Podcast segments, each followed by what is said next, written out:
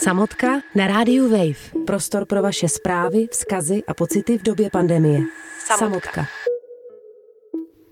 Ahoj, tady Petra, zdravím vás z Islandu, kde karanténa není povinná, je teda pouze na doporučení státu, aby lidé zůstávali doma a nevycházeli.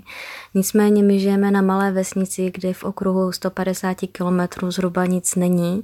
Tím spíš, že tahle zima je hodně krušná, často jsou zavřené silnice a fouká vítr, takže nejde jít ani ven celkově vlastně není co dělat, tak tu karanténu tu máme skoro permanentně, ale věřím tomu, že v porovnání s městem je to jiné, protože ten čas tady stojí pořád, takže pro nás se tak, až tak moc věcí nemění.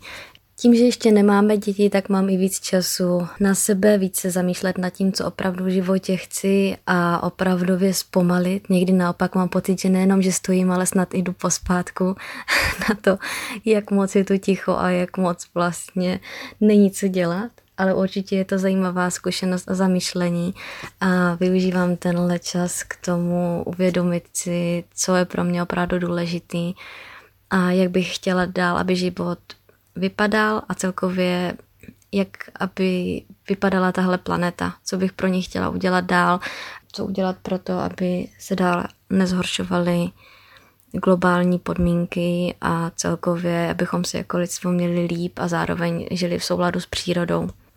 Protože tady si plně uvědomuju, že ve chvíli, kdy příroda bude chtít, tak nás má v hrsti a my můžeme dělat, co chceme a nic nepomůže. Tak přeju všem pevný nervy, závidím sluníčko, užívejte si ho a oceňujte i menší věci, protože teprve ve chvíli, kdy to člověk ztratí, tak si fakt mohli uvědomí, že i ty právě maličkosti jsou ty nejdůležitější věci. Tak ahoj. Tak ahoj všichni, tady Lukáš.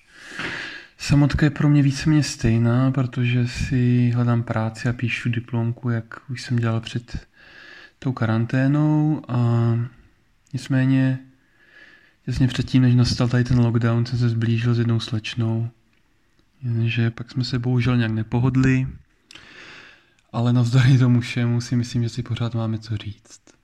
Takže doufám, až prostě všechny tady ty omezení, karantény skončí, tak se se potkáme a popovídáme si u sklinky červeného vína, jak to bylo minule a bylo to moc fajn.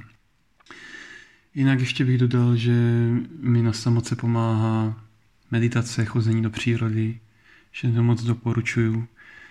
Je to skvělý způsob, jak si vyčistit hlavu a dívat se pak na věci jiným způsobem. Mějte se. Zdravím všechny posluchače. Asi jako všichni teď často přemýšlím o tom, jak současná epidemie změní naše životy. Mluví se o další ekonomické krizi a ztrátě pracovních míst. Jako bezdětný introvert s vlastním bydlením mě to vlastně ani tolik netrápí. Naopak si užívám ten klid, který je v našem i jinak mrtvém městě na severu Čech dost znát. Nevíc se vlastně bojím toho, že se v zájmu ideologie nekonečného růstu budeme dál snažit zachránit náš neudržitelný systém, který nás nutí přehlížet problémy vnějšího světa a nic se vlastně nezmění. Virová nákaza nám připomíná, že jsme stále součástí přírodních zákonitostí a zavřené obchody Omezení pohybu nebo boj o toaletní papír jsou jenom demoverzí problémů, které může přinést námi vyvolaný rozvrat klimatu. COVID-19 nakonec může paradoxně působit jako lék na nemocný systém, který se teď jeví jako obr na hliněných nohou.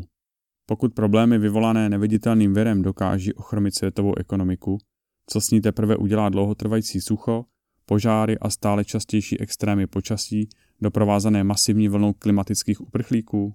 Není na čase zásadně přehodnotit náš způsob života? Naděje umírá poslední. Hodně zdraví, přeje Lukáš. Samotka. Samotka na rádiu Wave. Ze samoty v Hájovně v lese zdraví eh, psychoterapeut Honza Vojtko a děkuje za další zaslané příspěvky od našich posluchačů. A eh, první komentář je ten, že všechny ty komentáře, které jsem teď slyšel, nebo všechny ty příspěvky, které jsem teď poslouchal, se vlastně týkají jednoho společného tématu a to je environmentální nebo dejme tomu ekologický, klimatický téma, kdy si my všichni vlastně tak nějak postupně někdo více, někdo méně všímáme, že celé to téma karantény nebo řešení problému s COVID-19 je vlastně jenom tak, takovým malým důsledkem toho, co se teď děje s přírodou a vlastně vůbec ekologií a s klimatem a že eh, v podstatě si taky začínáme uvědomovat, že ty problémy můžou být daleko větší. A jak říkala naše posluchačka z Islandu, ta příroda nás má opravdu v hrsti vlastně všichni tři naši posluchači, kteří nám poslali svý, svý příspěvky, vlastně povídají, jak ta příroda je pro nás neuvěřitelně důležitá, jak si tam jdeme ulevovat, odkládáme si tam některá naše témata, zpracováváme si tam témata, Uh, ulevujeme si a všichni tři si uvědomují a, a my samozřejmě s nimi, že ta příroda je opravdu nejdílnou součástí naší psychohygieny. Ten můj hlavní komentář je právě eh, k tématu, kterému se říká oficiálně environmentální žal nebo někdy ekologická úzkost. A je to téma veliké, protože se nás dotýká čím dál tím víc a spousta lidí, obzvláště, a teď nechci být ageistický, ale opravdu zvláště mladá generace, která tuší, že tady ještě nějakých pár desítek let pobude, tak eh, že s tím musí opravdu něco dělat a má pocit takzvané bezmocnosti, protože s environmentálním žalem jdou ruku v ruce mnoho eh, opravdu negativních, negativních emocí, je, jak už jsem říkal, bezmoc, nějaký smutek, je, úzkosti, strachy, jo, taky ztráta smyslu nějakého života, ale taky nějaký vztek, protože e, já si vlastně můžu všímat, Eh, že jsem malý pán, že je nebo malá paní, že já vlastně s tím nejsem schopný nic udělat. A spousta lidí, eh, kteří se ekologii věnují a eh, klimatickým změnám nebo vůbec tomuhle tématu, ale taky říkají, že nic není daleko víc od pravdy, protože já jako jednotlivec můžu udělat velmi mnoho. Už jenom to, že mám mít za první příkladem, to je jeden z prvních nástrojů, jakým způsobem ulevovat si z toho environmentálního žalu, že vlastně já ve svém životě eh, bych měl eh, vlastně dělat co nejvíc eh, toho, co můžu, proto abych nezatěžoval tu přírodu nebo nezatěžovala, abych prostě dokázala dokonce i trošku nějaké uhlíkové stopy, prostě nějakých dalších věcí, nějakého znečištění, co nejméně po sobě zanechávat. Pak je druhá věc, která se mi velmi líbí a teď, eh, jak tak sleduju i to, i to mezinárodní dění, kdy jsem teď četl jeden článek, kdy jedna aktivistka ekologická, tak vlastně svým postojem a svými komentáři na Twitteru i na Facebooku vlastně upozorňuje, že my bychom neměli vlastně psát těm politickým, eh, politickým partajím a těm našim, eh, na tom tý, tý naší, tý naší vládě, ale měli bychom hlavně psát eh, všem těm vůdcům těch ohromných velikých korporací, který vlastně v tuhle chvíli tak trošku vládnou světu, buď skrytě, nebo, nebo prostě vládnou, protože prostě mají ohromné prostředky a buď nejvíc zatěžují, anebo nejvíc můžou ovlivňovat celý ten environmentální eh, princip a proces, takže vlastně nabádá, že bychom měli sednout a nepsat petice vládě, ale psát petice prostě top managementu všemožným velikým ohromným korporacím, který mají opravdu reálný vliv, tak, aby se opravdu reálně něco dělo. A proč jsem ten článek četl? Protože ona tam vlastně píše, jak moc jí tato aktivita vlastně velmi pomáhala k, k tomu jejímu environmentálnímu žalu, a že jí vlastně bylo líp, že měla pocit, že udělala něco dalšího. Což je můj další komentář, že pokud prožíváme a vnímáme tento žal a vnímáme tuto bezmoc, tak vlastně aktivita, dělat něco pozitivního, proto je velmi důležitý já to můžu dělat ve své komunitě, já můžu dělat nějakou dobročinnou činnost, já můžu vlastně správně třídit odpad, prostě můžu dělat, mám dělat cokoliv.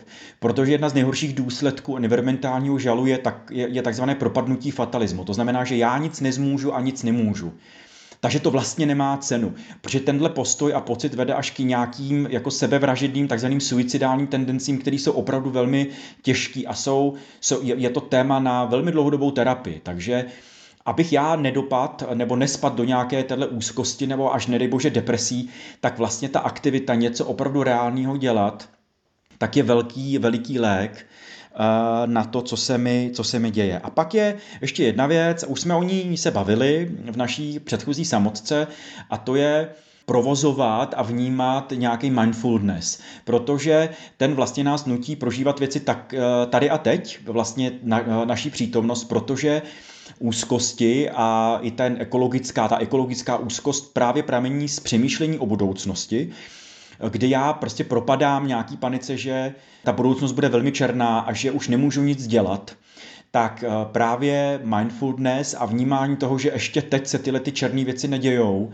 Eh, tak může velmi pomáhat ke zmírnění toho, tohodle, tohodle dopadu. To je můj komentář k tomuhle příspěvku, protože hm, upřímně řečeno já ho prožívám taky a jsem, já nechci říct úplně aktivista, ale rozhodně se o ty věci zajímám a snažím se dělat, dělat velmi mnoho a upřímně řečeno i já mám temné chvilky, kdy si říkám, jestli to vůbec má cenu.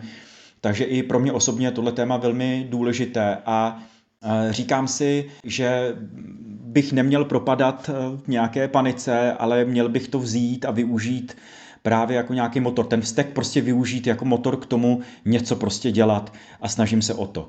Držím palce, mějte se hezky, opatrujte se a u dalšího dílu Samotky se těší Honza Vojtko. Mějte se hezky. Samotka. Samotka na rádiu Wave. Řekněte nám, jak se máte a nebuďte v tom sami. Nahrajte minutový vzkaz a pošlete na Radio Wave zavináč rozhlas CZ. Samotka na rádiu Wave.